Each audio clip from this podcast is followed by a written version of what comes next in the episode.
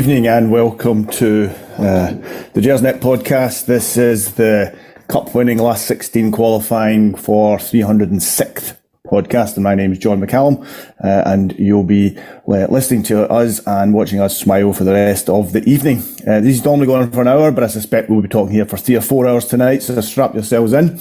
Uh, is the independent Rangers podcast made by fans for fans where the content is always free. Now, it's not just the podcast we have here at Gersnet. There is a forum, there's articles, social media, there's a history archive on the website as well, and we'd urge you to have a look at all of those things as you can.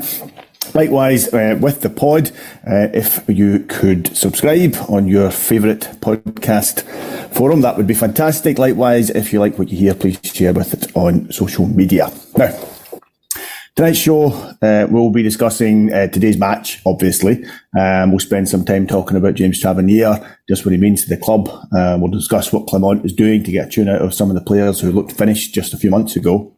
We'll talk about Dujon Sterling, um, John Lundstram, uh, Leon Balogun. Um, we'll look back to a legendary evening in Seville. And if time allows us, we'll even look forward to the St Johnstone game on Wednesday night. Now, before we do any of that, uh, I just have to mention uh, Forrest Precision Engineering, who are our sponsors, and without whose support we could not do the show.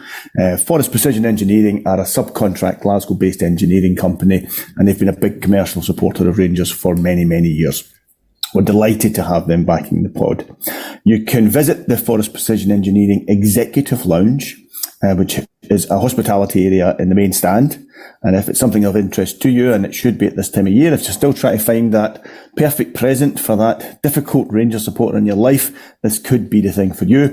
It's an intimate space, and if you can contact the club directly via email at hospitality at rangers.co.uk, uh, they'll give you all the information about the Forrest Precision Executive Lounge. Okay. Um, there's a, there's a park near where I live, and I go there every morning with the dog. And around September time, if the weather is right, right, so there's a slight hill in this park, and, and you can climb up this hill with the dog, and then you overlook this big, big area of flower beds. And all round the flower beds are benches. And all of these benches now are memorial benches. And they've all got a brass or a, a, a stainless steel plaque on them. Right? It's maybe 30 or 40 of them, okay? And it's actually quite a nice sight when you, you kind of come up the hill and you, and you outlook this. And as I said, there's flower beds there, usually quite pretty. Glasgow's one of Glasgow's better parks, it has to be said. Now, at a certain time of year around September time, and at a certain time in the morning, and if the weather is right, the sun is just rising and it hits each of those benches, and each of those benches sparkles. They, they just just sparkles. Now, I've, I've lived here 20 years. I've lived in this part of Glasgow about 20 years. I've been going to that park uh, every day with the dog, with the dogs over the years. And I've maybe seen that twice or three times. Right? It's just, it's just one of these wonderful sights where everything comes together. You get the timing right, you get the weather right, you get the time of day right, everything comes together. And I have to say, today feels like one of those days. It's been an incredible four or five days for Rangers. And, and, it's one of these things I don't think we appreciate enough. I think it's sometimes we just kind of take these things for granted, and really we should stop and say, you know what, this has been a wonderful last week for what has been an up and down season. The last few days have been exceptional. So in tonight's show, um, I'm joined by people who, who don't need much of an introduction. But this, seeing as it's the last show, last Gersnet show, uh, or before the festive season, um, I'm joined by, by the ghost of Christmas past, uh, in Stewart Weir, uh, the ghost of Christmas future in Grant Mackay, uh, and, and, I think that probably makes me Ebenezer Scrooge. Um, which is, it's probably a role I'm quite good at playing as it is. Um, I doubt there'll be too many Tiny Tims watching tonight. Um, don't think they'll be tuning in quite as much. Uh, so um, I'm not going to even bother asking you two just how you are. I- am going to assume things are pretty good. Um, and let's just get straight into talking about, about today's game. So, Stewart, I'm going to start with you. Um, you know, it's difficult. You don't come down from a cup final victory quite as quickly as, as two, three hours later as we are just now. Um, trying to get, trying to see past the high you get from that. It, it, wasn't a classic. You know, it's not going to go down as a classic football match. Um, but I thought over the piece, Rangers deserved the victory. Uh, I thought, you know, I thought we were the better team on the day. Aberdeen competed, but I thought we were the better team on the day. Do you agree with that? Do you, do you feel that was a, a, a we didn't steal a victory today, did you? That that that was Rangers and deservedly so. I think. Um, thank you for the introduction, but I think I actually come down to earth quicker, or, or or basically come back to a, a, working level quicker than most. Um, I think I'm fitted with ballast tanks that bring me plummeting back down to a survivable level. I don't suffer from the bends very often, but I do, and I think it has to do with actually watching big matches and then having to do match reports directly afterwards. Um, but um, I would entirely agree with you that the match was over the over the piece. And given I watched it almost like one and a half times, um, I thought that it was rather poor in terms of quality.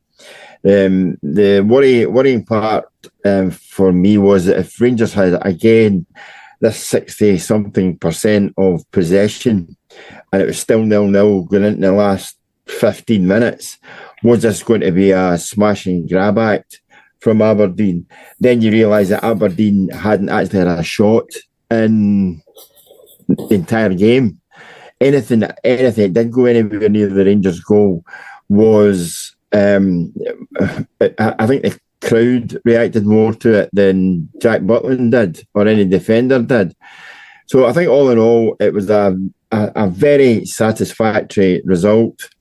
Um, as Winston Churchill once said, you only need one for a majority, and that was one that Rangers got. And all in all, I think it was more than deserved. I think Rangers can celebrate. I think um, you know the turnaround transformation in the team was there for all to see over the last couple of weeks, and I think this was almost like the kind of icing and cherry uh, on the cake, and maybe a, a few sprinkles and sparkles and the likes that uh, Philippe Clement, in his own way, has got that team playing for him and playing for the badge. Yeah, it really has. Um, Grant, I don't know if you have to write match reports afterwards. I don't. Um, I just have to try and come up with uh, agendas for, for, for podcasts every now and then, and, and, even that I don't get to do terribly well or terribly quickly. Um, so I'm still high, and I'm hoping you still are as well. Um, but I, I, want to just have a chat about our goal scorer today, um, our captain James Tavernier. Once again, uh, in a very important match. Um, and I thought Aberdeen had actually done quite a good job um, on him in terms of, of, of, keeping him, defending, keeping him in his own half, really. Uh, particularly in the first half, they really limited the number of times he, he was able to get forward. Um, there was, I don't know if you would have, if, if you saw there was an interview after the match with Connor Goldson. And Goldson said that the Rangers support will, will only truly appreciate James Tavernier after he's left, after he's gone, and would try and replace him. Uh, today was was a was a captain's performance, I think you have to say, and, and another amazing goal. Um, what did you think of his performance? Did you think of the goal, and, and I guess overall, you know, Tavernier's had a funny season. Um, it, it, on this very podcast earlier this season, we were talking openly that that you know he wasn't the player he was two three seasons ago. He wasn't getting forward as much, didn't have the same energy levels, um, and yet today he silences all of his critics, us included, or certainly me included um, uh, uh, and scored what, what turned out to be what uh, the, the, winning goal today, and may actually be one of uh, the most important goals of the season for us. What did you make yeah, it well, today? Yeah, um, listen, Tavernier's Tavern. He does what he does. Um, it has been, um, as you said, it hasn't been going forward as much recently, but I think that's been better defensively. He, he get called out a lot in his, his Rangers career for being defensively inept sometimes, getting caught out down that side. So he's actually he's defending better now, um, and he's still contributing going forward with goals and assists. Again today, I mean, he's unbelievable. He turns up at the big times when you need him. I mean, you, just, you can't ask any more of that. I mean, Goldson says what he says after the game. He won't be the only one thinking that. There's there's so many players have said that, ex players and ex managers. Um, yeah, Clement talks about him as well. He said, he said Clement actually said um, during the week he needs guys with balls. Tavernier has got balls. He's been slaughtered from Rangers fans, media for years defensively, um, and you know what? He just he, he, he, just keeps churning out numbers. He does it time and time again and again. He's um, he's put the cup, the 28th League Cup for Rangers in the trophy cabinet. You can't ask any more of this guy. Like, you really can't. You see them driving the players on today. He was switching with Sterling as well. That he was coming inside, Sterling was moving outside, covering for each other. It was just a, a captain's performance, as you said. Listen, I can't speak highly enough of him. I really can't. Yeah. What a week it's been for Rangers, eh? it certainly has. If Carlsberg did weeks, this was this was the one. Um, Stewart, another player who's been revitalised recently um, under Clement is John Lundstram. Again, Lundstram was a player who who was getting, and I think fairly criticised um, last season um, and again earlier this season. Um, but against Betis, he was superb. Um, and he was excellent again today, I thought. Um, uh, touch on his, if you will, touch on, on his performance today, what you thought of his performance today, but also the fact that he's out of contract at the end of the season. Um, you know, surely if he keeps playing the way he's playing, he will be offered an extension. Um, or do you think, no, it's time to move on? He's, just, he's just getting the game because he's the only fit central midfielder left at the club. Um, or do you think he has a, a, a, you know, well, he's not got a long term future judging his age, but do you think he has a future beyond this season Rangers? I think he, um, well, first and foremost, it's down to the player. You know, the, the player could probably ask for a new contract right at this minute in time, and then therefore Rangers would know what they're actually going to do, and he would know if he really wanted to stay. Who's to say it hasn't been discussed? I think a bit like Tavernier, uh, although in slightly different, different circumstances, I think Clement has been very good for both of those players. I think I, I think Lundstram was utterly lost by the mixed messages he was getting from Michael Beale I think it's very difficult to cover every blade of grass in the midfield when you're when you're being told not to move um, and hold a defensive position. It's very difficult when you're being asked what you you know what you doing in that particular or asked to play down the right and then be expected to cover across on the left side as well. You know, you, I think people don't actually realise the discipline of midfielders. Well, he's everywhere. These guys are not everywhere it would be utter confusion if they were everywhere. And Once or twice we saw that under Michael Beale. So I think Lundstram has actually been, uh, and this is a this is part of a, a, a, maybe a bigger picture. I think Clement has come in and inherited a squad of players that are not his. He has then almost picked up a, a page from the Bill Belichick coaching manual that says, do your job. And there are players doing their job to the best and maybe not only the best, but maybe beyond their ability at times. And I think Lundstram comes into that category in the last two games. One that he had the appetite for the game against uh, Betis, and secondly, he basically must have been patched up after that game and wound up, and another couple of batteries going in to actually get himself to perform the way he did today. So I think, you know, Tavernier has been helped out by Clement as well. I think that's why you saw Sterling getting that particular role um, because he can cover for Tavernier if he did manage to go forward. I think Aberdeen were awake to the deficiencies between McCausland and, and Tavernier as they were exposed on Thursday night.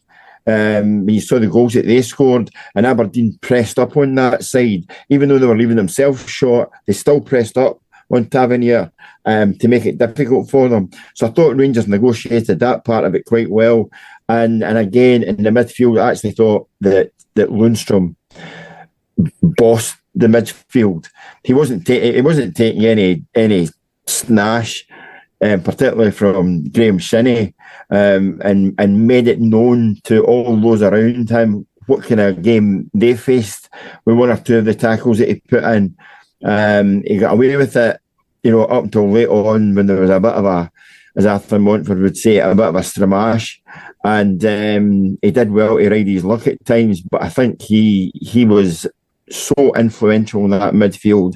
Um, I think that's the kind of performances that would actually earn him another contract, you know, in the space of the next week or next two weeks if Rangers are really desperate to keep him.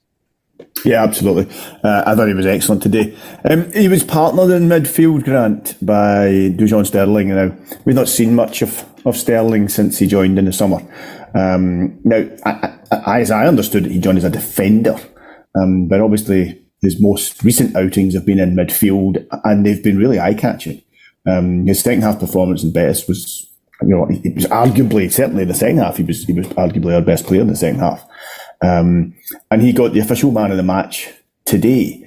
Um, what did you make of his performance today? Did you agree with the man of the match? Um, there, there, was probably three or four players that it could have gone to. Um, what was your take on it? Um, for the man of the match, I would have given it to Tavernier just for the, winning goal. But um, no, you're right. He, he, played excellent. He played an excellent game. He was brought in um, to cover Tavernier. Let's be honest. That Tavernier never gets injured. He keeps producing numbers, so he's not going to get in there. I mean, we've not. You're right. I've not seen much of him at all. But he's came in. He's played centre midfield during the week against a right good Betis side. And he's again, as you said, he's a standout. He's got pace. He's got power. He can tackle. He can track back. He can drive forward he's an absolute powerhouse, absolute powerhouse, and he's he's come in what for a game and a half, and he's taking his chance. And I tell you what, it's going to be hard to shift out there because he's been he's been putting in performances. Um, I, I just uh, it's funny how the, these players just they come out of nowhere. They come out of nowhere, and you, you stick them in somewhere, and they, they, they, do a job. And that's what we've been needing the last few weeks because we're down to the bare bones, especially in that middle of the park. Um, Cifuentes has been been suspended, and Raskin and Ryan Jack, if he ever comes back from injury, um, out as well. So, yeah, he's, take, he's definitely taking his chance. And do you know, he's got the jersey for me just now. He's got the jersey. Yeah, he does have the jersey. I think without doubt. I would, uh, sorry, I would, John, I, I, would agree with Grant and everything he said there about him. Well, I tell you what, he's got more than anything, and that is the trust of his manager. 100%. He, he is, he's one of these guys that obviously Clement has identified as this guy is going to give me an 8 out of 10.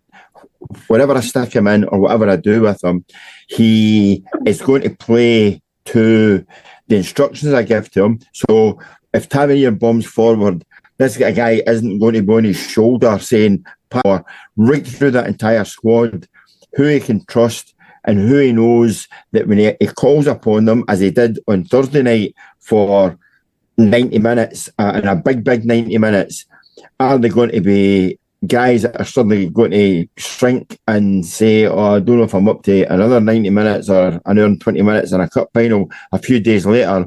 Or are they suddenly going to dust themselves down, have a couple of ice baths, a couple of gin and tonics, and go again?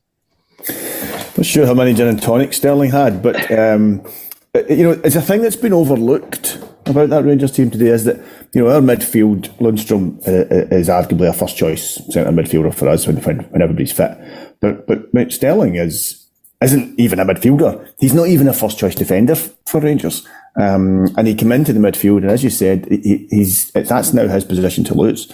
Um, the, the, game and a half and two important games.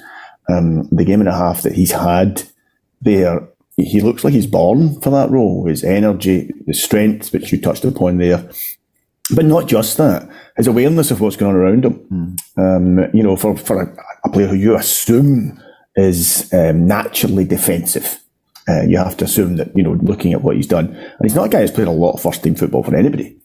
Uh, and I just think we're, we're, perhaps overlooking the fact that that you know, him's a rookie coming into a cup final um, and putting in a performance like a man of the match performance. And, and it, it, says something A about the player himself, B about his colleagues around him, but, but as Stewart says, it says something about Clement and the, and the trust that, that Clement has in him um, to come in and do that. He didn't have too many options. You know, there wasn't like no. sitting on the bench that he could have played instead of him. Um, but at the same time, um, I know necessity is the mother of all invention. Um, and, uh, and, you know, he has turned him into something. And there is an element, you can't help but look at him and see these two performances and see his, his adaptability and, and remind you a little bit of, of Bassey. Um, you know, when again, a player who'd come up from England, hadn't quite made it a Premier League team, came up, you know, sat in the reserves for a, a while, didn't really see a huge amount of him, um, and then suddenly got his chance, um, and he took it. Um, and you just wonder, is, is this is, is history going to repeat itself here? And it would be pretty good if it did.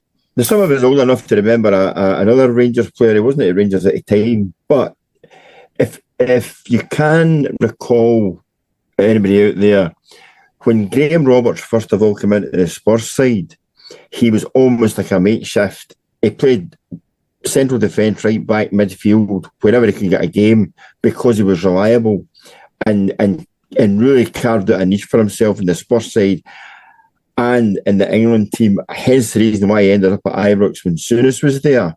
And okay, they, they, they might be different in terms of stature.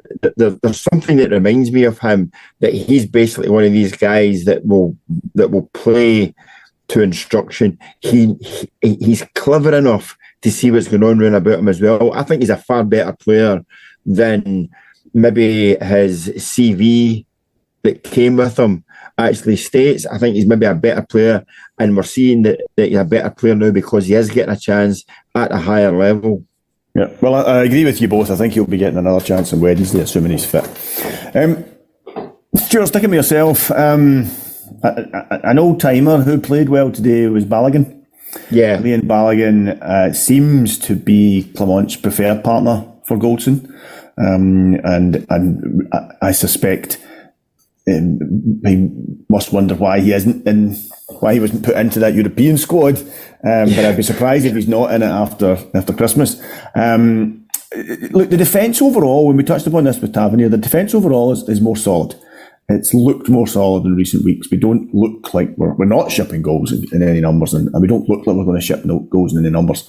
Um, how big a part of that is is Balogun playing? Um, and how just important is he to this team just now? A sizable part, I would say, John. Um, you're right about the back four. The back four is playing as a very decent unit just now. I think that's because players have come back onto a game. Goldson is has played pretty well, but I think he's playing quite well because he's got somebody beside him who he actually trusts. Who on earth, you know, given given when Walter Smith was brought back as Rangers manager and doing a rebuild, that his two centre backs, I think one was 36 and one was 37. You know, when you had Ehiogu and Davy Weir playing together, for somebody to be suggestion is that he's maybe too old for Rangers going forward. Utter rubbish. You've for Rangers to go forward and progress, you've got to have players that are actually playing at a certain level. And I think Balogun, the fact that he was allowed to leave Rangers at, you know, under the circumstances is beyond most people. He is a guy that gives a hundred odd percent, you know. Um, and and and you, you could say that about the guy playing out to his, his left as well. I mean, what a couple of shifts he's put in at a time as well. Remember that it was almost it was almost thought of that he wasn't actually going to be part of the plans. He was going to he was going to leave Rangers at any time, uh, and, he's, he's, he's now become one of the mainstays of the performances that Rangers have actually um, produced. Above all else, I think there's an element of trust, a huge trust on who that Rangers backline have playing behind them in terms of Jack Butland. There were two instances today. It wasn't the world class saves. It wasn't, um, and just just I, I, might disagree in terms of the man of the match.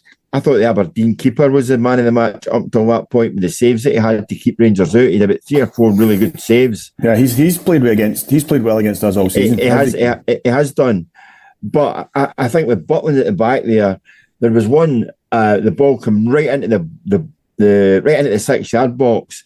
Now we've seen over a period of time Rangers goalkeepers flapping and panicking and not making up their mind what they're actually going to do with it.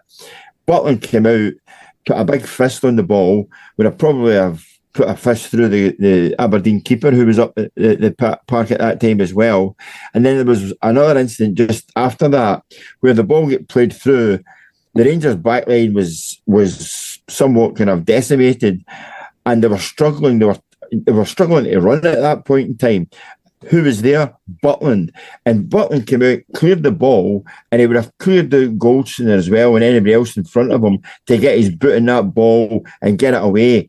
That is the level of awareness and the professionalism that they four guys have got playing behind them. And I think ultimately what's happening is that's rubbing off on them. They know that whereas if they give somebody half a yard or, or somebody gets past them, there's every chance it's going to end up a goal.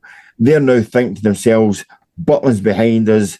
He can get a touch on it, or he can he can save the jerseys here. And I think that not just a back four, but that entire back five are playing so well just now. Butland must give the defenders in front of him confidence.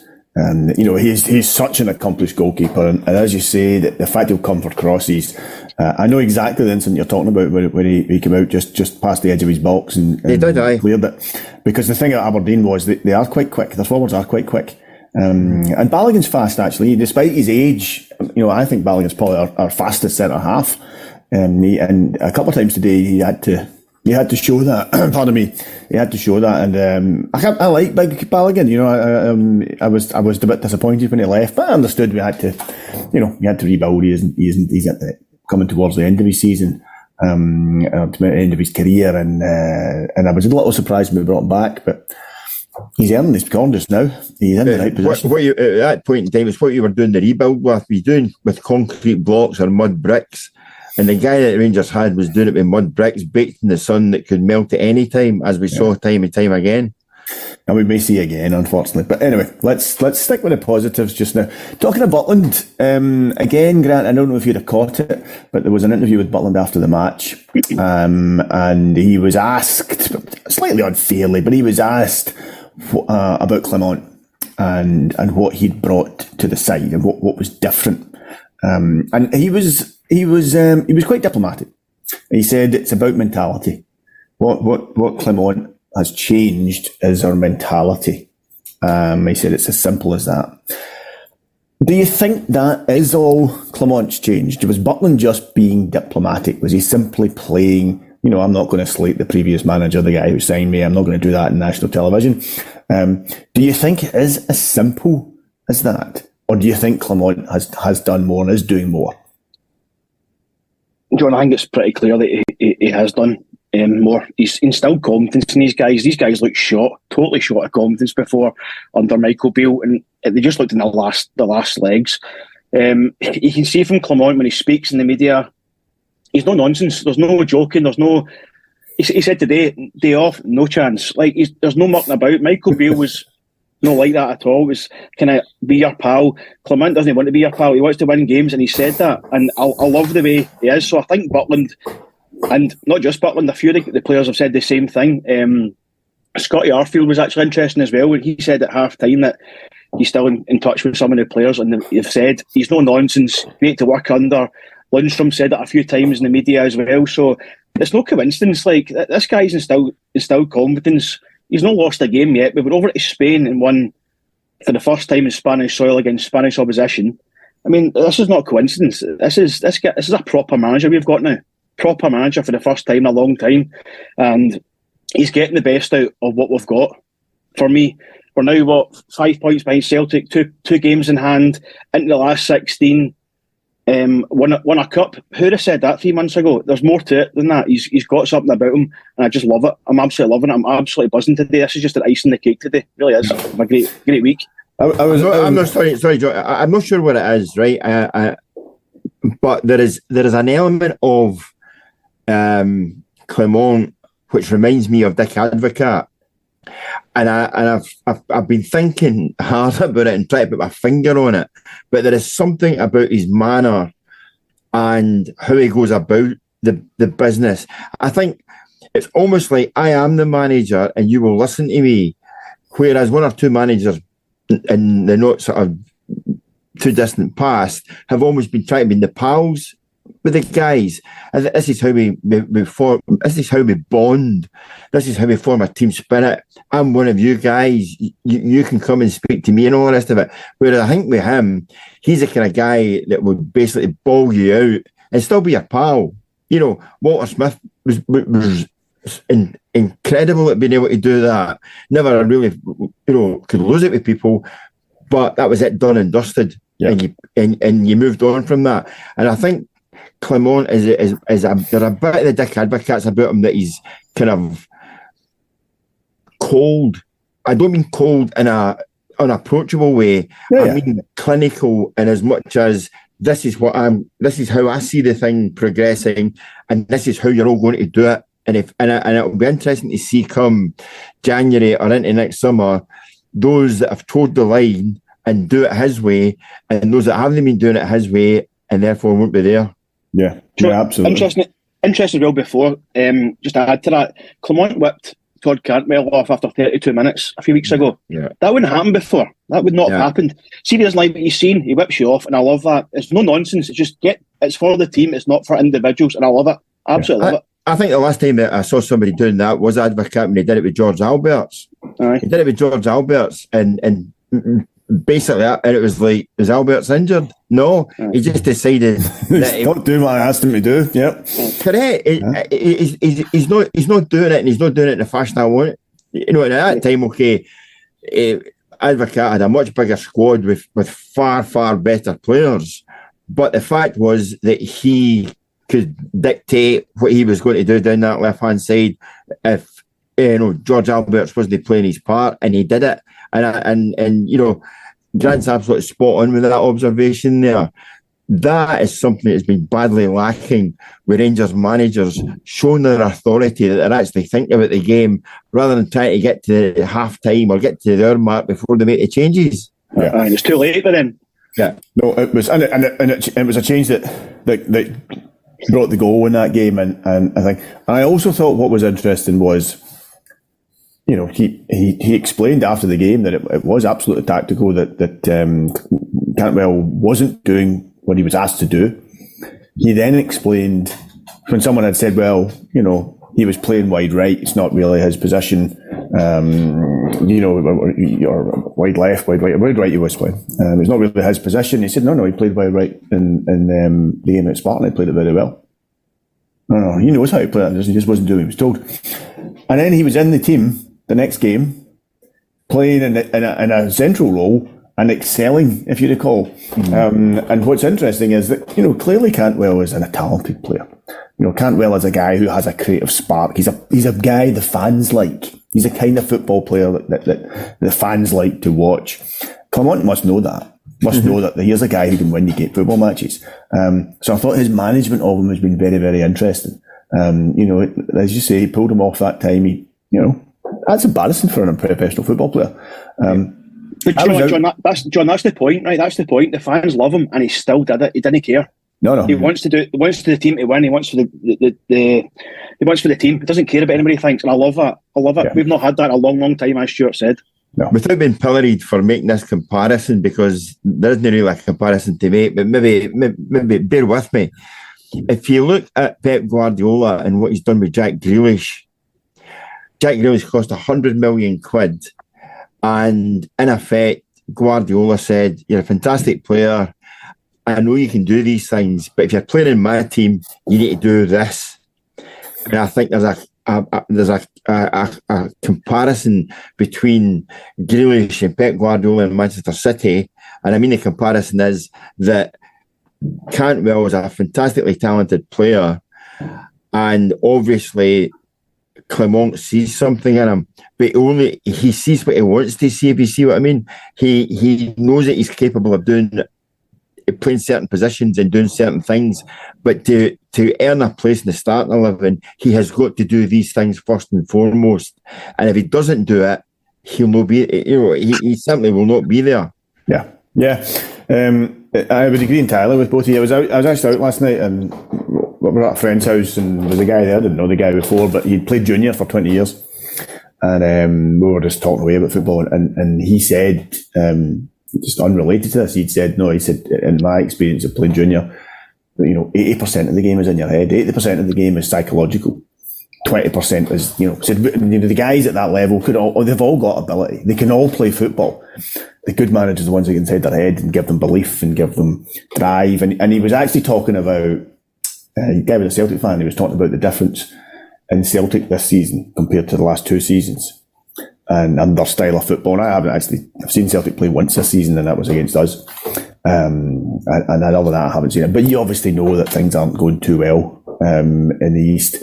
Um, and uh, a big part of that he felt was was the psychology of the players that, they, that, that, that Rodgers wasn't in their head in the same way um, Postecoglou had been, and clearly Clement is doing something different because basically we're still setting up it's the same players, and we're still setting up in a similar formation, albeit I think it's a you know it has more solidity to it, but it's a similar formation, it's similar players doing very very different things. Um, and a big part of that has got to be mentality. And I always think it's interesting when he's talking about the injury situation and, and, and the, the health and fitness of the players. And I also wonder how much of that is psychology. Um, I, I, remember this being explained to me a while ago. I've spoken to this in the pod before, and, and um, I, I, make no apology for saying it again. But, but people talk about, um, and you might not, you might, you'll have heard of this, Grant. You won't remember it certainly, but you'll have heard of this. There was a Jock Wallace uh, his first time as Rangers manager, um, took over at a time when Celtic were, you know, one of the best teams in, in, in Europe. There's no point in, in pretending otherwise. Um, they were going through their nine in a row. Um, you know, Rangers had had just come through a stadium disaster. A lot of the money that was that could have been getting spent on the team was was being earmarked and put into the stadium.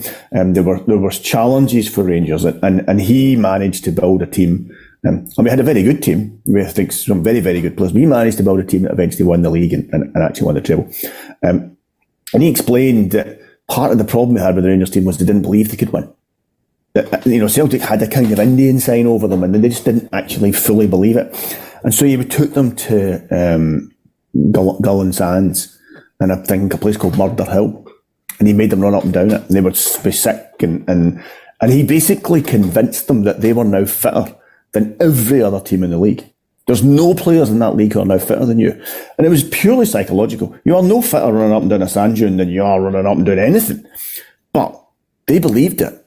And that was the difference. He suddenly gave them this belief. And, you know, I don't know, Clement clearly has his own version of Murder Hill somewhere because it, it is definitely making a difference. Sure, I'm going to stay with yourself here. That's our first League Cup trophy in 11 years. I'm, I'm looking broadly across the League Cup. It's a trophy that, that Rangers have traditionally done well in. Um, you know, it, it's a trophy that at one time kind of considered it our trophy. we, we were winning it so often. Um, where does this victory sit in the history of Rangers uh, and this trophy? Where do you think, um, when we come to look back on this in a few years' time, uh, uh, where do you think this victory is going to sit? I was trying to draw parallels with, um, you know, the, re- the reason that you're asked when you go to study at university, what qualification you have in history is because you've got to know where we came from to understand what's happening now or might happen in the future. And I think there are kind of parallels that can be drawn with Rangers if you go back to winning the League Cup when Derek Johnstone scored the winner back in October 1970, it would be. And that and, Rangers hadn't won anything for about five years up until that, that point.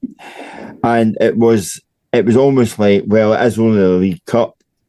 But it was a League Cup you could jump up and down on and jump off and do a triple back somersault with reverse pike because it, it was a springboard for Rangers. And, and within, uh, you know, a year and a bit, they'd won a European trophy. And after that, they won a Scottish Cup. Then they won the league. Then they went on to a, a, a, a treble. So there is a starting point for for everything. Dead easy to see the starting point 100 metres. The gun goes bang and you run. In football, it's it's not so simple to see where the starting point in these things is. But I honestly think that that is a welcome trophy. It does it, it doesn't the same uh, cachet. It doesn't have the same kudos as it once did. That trophy used to get you into Europe. It used to get you a place in the old UEFA Cup at one point in time in Scottish football. It doesn't do anything like that for you now.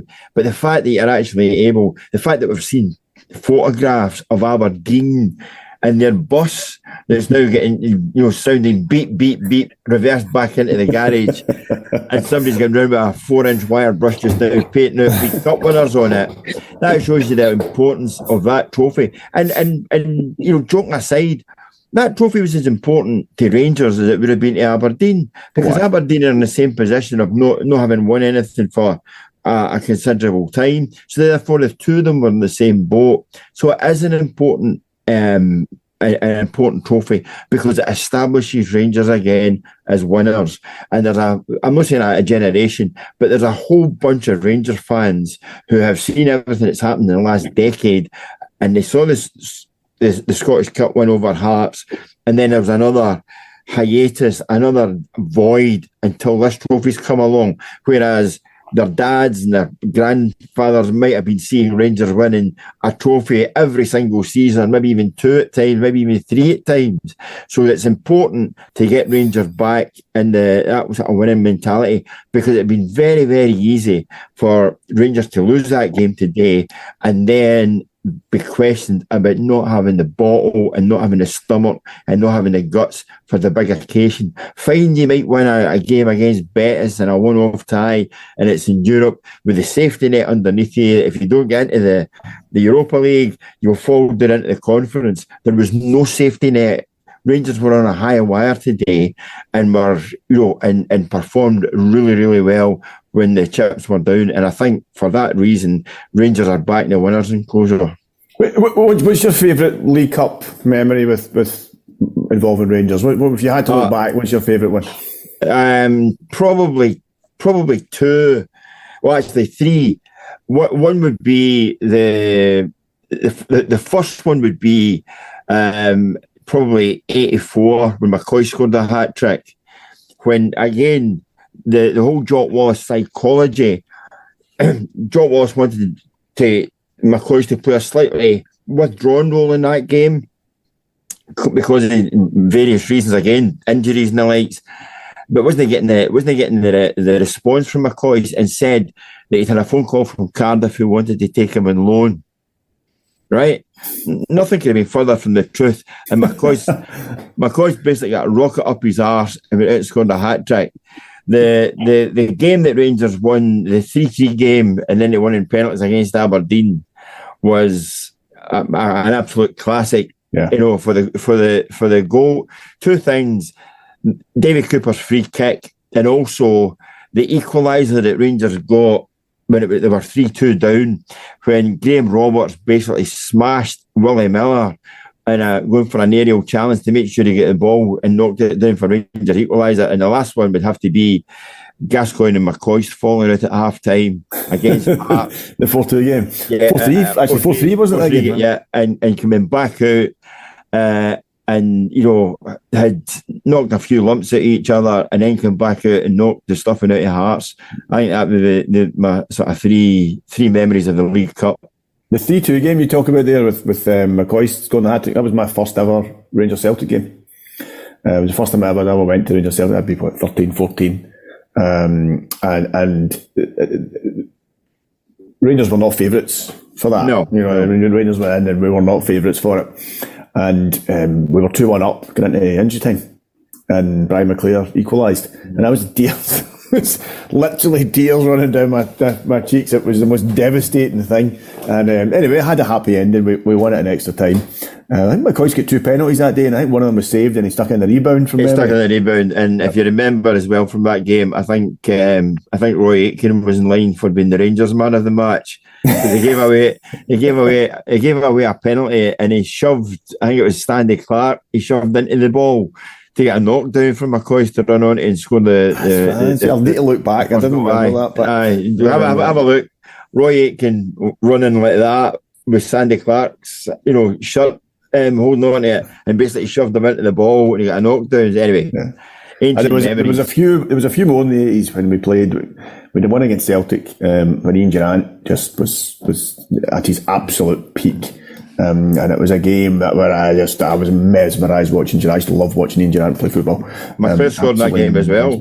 Yeah, that's right. That's right. Um, and, and, they were proper ding dongs, those League Cup games. And they used to be a bit earlier in the season as well. They used to be right. kind of November time, end of October, beginning of November time, and, and um, a wee bit earlier in the season. But anyway, um, I'm going to rephrase the question a little bit for yourself, Grant. It's a similar kind of question, though. Um, that mm-hmm. game that, that Stewart and I just talked about, the League Cup final in 1984, it actually proved to be a false dawn. It, it, we didn't, it wasn't like the 1971. Um, it, it, didn't take Rangers on. We won the League Cup again the, the next season, but um, ultimately that that um, that managerial reign for Jock Wallace didn't work out. Um, three seasons later, Souness won it, and it was his first trophy, and it, it did prove to be a springboard into one of, frankly, the most successful periods in, in the club's history. Uh, we'll all enjoy tonight. We'll enjoy tomorrow. Um, we'll probably still be smiling on on, on Tuesday. Um, but it's important we don't get carried away here. Um, what, what does this result mean for the club? If you, if I'm, I'm putting you on the spot, you have to kind of project yourself forward twelve months or so. What, what, how just how important do you think this result is for Rangers? Yeah, I think you covered a bit of it there. It's absolutely massive for us, um, John. Uh, I was I was born in the late eighties, up the nineties, winning everything, absolutely everything, winning trebles, doubles. Must I had a hard milk round. Paper around the guns stripped me. Um, but as as Stewart said, team they've not won anything in the last what 10, 11 years, hardly in. So it's massive for us. And do you know what? It's not just massive to win something today for that. Three months ago, we were down and out. Everything, the season had gone supposedly. We looked out at Europe, we were losing to Arisol, eh, Aris Limassol. Look at us now. We're, we're flying. We're in the last 16. We've won a cup. The, the dimension has changed. The dynamic has changed. We're now going to be, if we win our two games in hand, top of the league. We're going to Celtic Park. We win that you're top of the league. It's it's a massive, massive thing. If we lost today, I wouldn't be as confident going forward, going to Celtic Park, going to these games. It's massive. Um, for these players like Tavernier and Goldson have been here for years, to win that gives confidence. They've, they've been battered, let's be honest, they've been battered.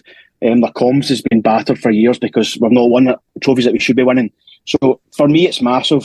Um, obviously, I was spoiled when I was younger, so the feeling today was incredible. To have that feeling back to win the first trophy of the season was incredible, mate, and long may it continue. I mean, I've missed it. Yeah, yeah, no, absolutely. Yeah, we've all missed it. Um, Stewart, I'm going to quick you back in time to Thursday night. Um, now, the guys have done a very good job of um, looking back at the game on Friday night's pod, and also um, Alec did his um, post match one as well, which I would I would recommend if you get a chance. If you haven't listened to it, I recommend have a have a, have a listen to it. Some great stuff in that. Um, but I, I, just want to spend a couple of minutes on it. Um, as I think it was Grant mentioned earlier, it was it's only our, our second ever victory in Spain and our first ever over over Spanish opposition. So that, that you know that's quite a feat you know, in, in the 50 years or so of international um, football Rangers have been involved in to, to have our first ever victory over a Spanish team. And there's a great trivia question, which I should have placed at the start of, the, start of this, of, of that's a part of the 10th Spanish team have played. Who are the other nine? But we're probably a wee bit. Well, if we get time at the very end, we'll play it. Um, and you can think about that. Um, so, you know, we've got a couple of months off now before we've got any more um, European football in the last round of the last 16. Um, uh, that result against Betis, that performance against Betis, particularly when you consider the injuries we had, we consider, you know, I, you know, I, I, texted my cousin before the match and I said, you know, what is the, this is Rangers playing with, you know, Dessers up front. Going into this game and we win it, you know. But who knew, who knew Dessers could do a good impersonation of Archie Gemmill? I know, well, he nearly did it again today. Yeah. You know, he, he fluffed his line just at the last moment, but he stuck the centre half away. then you get the, you were having to pay to get back in again. But point I was going to make was this, this, this, that Betis result, you know, arguably better than any of our results in the Europa League over the last few years. You know, I know we've had, I mean, we've had some great results in the Europa League. Um, some great performances, you know, particularly away to German opposition. Um, so, you know, joking aside, you know, where do you think that result sits now? In, in the history of Rangers in Europe because it's the first time we've ever won. Better teams than this Rangers team have lost badly to Spanish teams yeah. um, away from home. Where does that result sit now for you? And, lo- and lost badly to much, much lesser teams. Mm-hmm. If you remember Rangers against um, Alaves, you know, all those, all those many years ago. And, you know, I, there is there is no equation that you can put up on a blackboard like Albert Einstein would do and show you how, you know, all the different parts of the the, the kind of sums that go into into making a result. You could say, yeah, Rangers have been up against better opposition and haven't managed it, but Betis are a good team.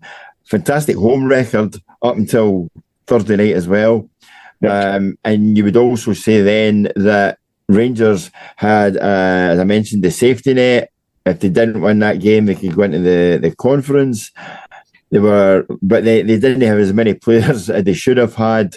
So once you put all of these things into some sort of, you know, sort of, sort of formula, that comes out as being a very, very good good victory. And, and, and I would agree with you. It's as good as any of the wins that Rangers have had in terms of other, you know, European group group ties and the likes. And historically, it will be it's a it's a big result. Okay, it won't be like um, beating, you know, it won't be like beating Leeds United or PSV Eindhoven or uh, you know umpteen other kind of results, but it's when you see the the detail of where Rangers were, and Grant used the you know the, the, the phrase earlier down to the boards, you know that that was a big big result and a, an outstanding an outstanding performance. And I, I, I go back to the the players that played in that game, the guy who scored the winning goal. You know, yeah. I you wonder where that guy's career might have been if it hadn't been for his having as many injuries. And even at even at Rangers, I mean, his goals per game ratio is pretty damn good, but his games played per calendar year is, is, pretty atrocious. Yeah. But I think I think you saw with the goal he scored the other night there. That's that's the kind of stage or level this guy could play on week in week out. Yeah. No, it, it's Roofe is, you know, a, a fit Roofe is the best striker at the club and arguably the best striker in the league. Um, and this is a thing we've spoken about in the in podcast before. If if Roofe could stay fit, he wouldn't be at Rangers. No, he, if he no. don't mind me saying, you know, he's he's too good um, to be playing in Scottish football, um, and and it's only simply because of, of his injury problems that um, that he is at our club just now. And, and it's tough because when you it wasn't just his goal for me, you know, when he came on for that last half hour, his hold up play, his his understanding of where his teammates were, his ability to to to, to hold the ball up, to lay it off, to win a free kick. You know, he has this great, great skill of getting himself and getting himself fouled, which is probably why he keeps getting all these injuries. But, but, he has a great skill in getting himself fouled at a time when, you know, you need to slow the game down, you need to have possession, you need to move your way up that pitch. Dessers can't do it. Dessers, for a big, strong man, I'm amazed how many times centre halves are just able to get the ball from him when the ball just seems to bounce off him in any kind of direction. Um, that doesn't happen with Roofe, but you know. Roofe's, Roofe's like, Roofe, Roofe is a a good possession player, and he, he he's also one of these players. He must frustrate the hell out of the Rangers midfield or Rangers defence when suddenly your striker is dribbling back towards you. Do you know what I mean? But he's, he's, he's, he's holding on to possession of the ball to get turned and lay the ball off to somebody else, and he has that he has that level of confidence, you know, um, and and that's what makes him a, a, he's a bit of an enigma, you have to say, but he's he's a fantastic asset to have uh, and under those circumstances. Yeah, yeah, he's, he's, he's, got he's got absolutely everything. I've seen this with my mates before. He came on, he was holding the ball up. The only thing he doesn't have is pace, but he's a poacher. He brings people into play. And I said to him, let's wrap him up to Celtic Park. Honestly, just wrap him up and Cotton Mill to Celtic Park. We need him because today Dessers was not doing it again. The ball came into him time and time again, and he didn't hold it in. Um, Cantwell was trying to play off, and it didn't happen. So we need we need Roofe to be fit for Celtic Park badly. Yeah. Badly. Yeah, yeah, and, and um, well, fingers crossed. Fingers crossed. But it was great to see him there. It was great to see him score. It was a fantastic night. Um, and just just on that, just so the the, the, the, other teams are Seville, Real Madrid, Real Zaragoza, which was the one that I didn't get. Uh, Athletic Bilbao, Osasuna, Osasuna. Sorry, uh, Osasuna. That's who it was. I was I said Alaves. It was Osasuna. Yeah. Osasuna. Yeah. Uh, Valencia. No, uh, Barcelona mm-hmm. and Villarreal. Um, that, that's we've, we've, we've, drawn. We drew with, with, with uh, Villarreal. We drew with Valencia. We lost mm. to everyone else um, over there. So um, anyway, losing. Who does that these days? I was Not there. Us. I was there. I was there when they lost badly to Valencia when Gaizka Mendieta gave uh, uh, Alex an absolute, I think, oh, I, he just gave a masterclass in how to play, you know, sort of right sided midfield. Unbelievable, the guy. yeah, he was he was he was a bit specialised. He's one of the, one of the best players I've seen live. Um, uh, you know, in a game, you just thought, wow, this guy's on another level. Um, but anyway, uh, anyway, listen. Talking of games on another level, we're back to reality on Wednesday. Grant. Mincing tatties. when, when the always entertaining St Johnstone come to town. Um, uh, now, after a horrific start to the season, St Johnstone have hit a little bit of form since uh, appointing Craig Levein. Um, you know, Wednesday has banana skin written on it. You know, his potential. Um, the players, I'm assuming, are going to enjoy themselves tonight. The photographs or the video I saw of Clement outside Edmiston House with the trophy, which is was quite enjoyable. Um, so the guys are having, I, you know, I, I do expect that will be professional, and but they'll have some. They'll let their hair down a bit, um, undoubtedly. But they'll, they'll be back at it tomorrow, um, and um, you know, to get themselves ready for Wednesday night. But but ultimately, you have two big games like in a row. There will be an element of after the after the Lord Mayor's show about it. How do Rangers approach this? How do they keep? You know, how do you get players up for a game like that after you've had a, a monumental victory in in, in Europe, um, followed by the winning of a cup final? How do you get the players up for St Johnstone at home? And you know, Levein will come with fifteen men behind the ball. Um, he's coming for a draw you know, and, and, he has no interest in doing anything else. Um, it's maybe not going to be the best advertisement for Scottish football. How, how does what, how do you do this? What does Clement say to them? Yeah, um, that's, I alluded to earlier on. That's why today was massive. It's to keep momentum going. We need to keep momentum going. This is a, a it's a game in hand, isn't it? So this is a chance to, yeah. to, to put, put pressure on Celtic, bring the, the points gap down. We're at home, thankfully. Um, yeah, I just I more of, more of the same, John. More of the same. Um, I know, the same guys have been going to the well time and time again. Um, but we'll, have Cifuentes back as well, maybe a couple of other guys, maybe Ryan Jack to, to join the squad. But same same again, they just need to, they need to keep churning out results. Simple as that. They just need to keep going until we get to the winter break and then get some players back, hopefully, and then get the January transfer window in as well. But more of the same, just just keep doing what you're doing. Um, yeah, St Johnstone have been a lot better under Craig Levein, a lot more solid. And you know they will come and they'll just sit 10 men behind the ball as usual. And it's up to us to break them down. Simple as that. They don't have to come out and get a win. We need to go for the win. And that's it. Simple as that.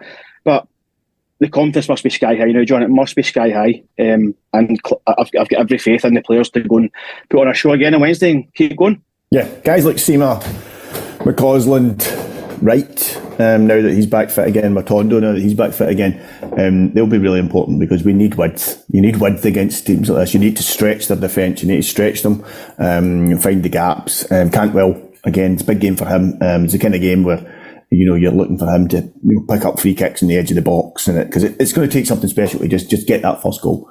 Um, so um, aye, I will just have to see how how that goes. Um, I am looking forward to it, um, and surely the results elsewhere at the weekend um, will have given the players a lift. You know, they must now look at this and realise for the first time in a long time it's in our own hands.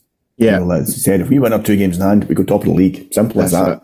That's um, it. And, and, uh, and well, these things are always easier said than done. And, um, you know, I don't know what, I mean, the pitch today, uh, held up pretty well, but it must have been heavy. There'll be, there'll be heavy legs tomorrow. Um, but let's wait and see. Let's wait and see. Uh, we'll approach it with a smile. I suspect Ibrox will be will be jumping uh, on Wednesday night, and, and quite rightly so. Um, it's been a while. We've we've waited for this, and I'm delighted it's here, gentlemen. Um, that's us. We're we're at the the ten thirty, so um, you know, bang on. Um, appreciate you both giving up your time tonight. I'm sure you promised um, four hours. I did, I did. but Frankie sent me a number of messages in between times telling me that that's not going to happen. No, no, I don't think I could, um, in, uh, in all good consciousness, uh, subject anybody to four hours of me. Um, uh, that would be that would be unfair uh, at this time of year in, in particular. Um, so listen, I do, but I do appreciate you guys giving up your, your time tonight. Um, I'm sure you would both rather be um, on your um, 15th round in the Roseville. um, I'm belting out the tunes just now, but as it is, you've got to sit and talk nonsense with me for an hour. Um, on my, on my second bottle, on my second bottle of Bezique, one for the younger listeners. yes, it was called that because you you Bezique after it. Yeah, correct. Very busy. Um, so listen, if you've watched this live, um, that's great. If you uh, are looking to catch up with any of our podcasts that have gone before, they are all available, um, and you can watch them and download them on Acast, iTunes, YouTube. Castbox, Stitcher, and Spotify. Uh, as I said at the start of the show, this is our last Sunday night show of the year. Next Sunday is Christmas Eve, and um, none of us can be bothered doing a show on Christmas Eve, so there's not going to be one. Um, and um, the, some of the guys are taking some time off over Christmas, well earned time off over Christmas. Um, so there's not going to be uh, another Sunday night show for a couple of weeks at least. Um, so it'll be uh, 2024. Um, before the Bear Sunday Night Show. Um, there will probably be some reaction pods over the next couple of weeks, um, and they're always good. Um, they give a different uh, slightly different format, but, but they're always entertaining, um, and uh, particularly if we, we keep winning. So, uh, just like to thank Stewart and Grant for giving up their time tonight. Uh, thank you for listening. Um, I hope you enjoy the rest of the evening and um, tomorrow and Tuesday, and um, of course, have a great Christmas when it comes. Thanks very much.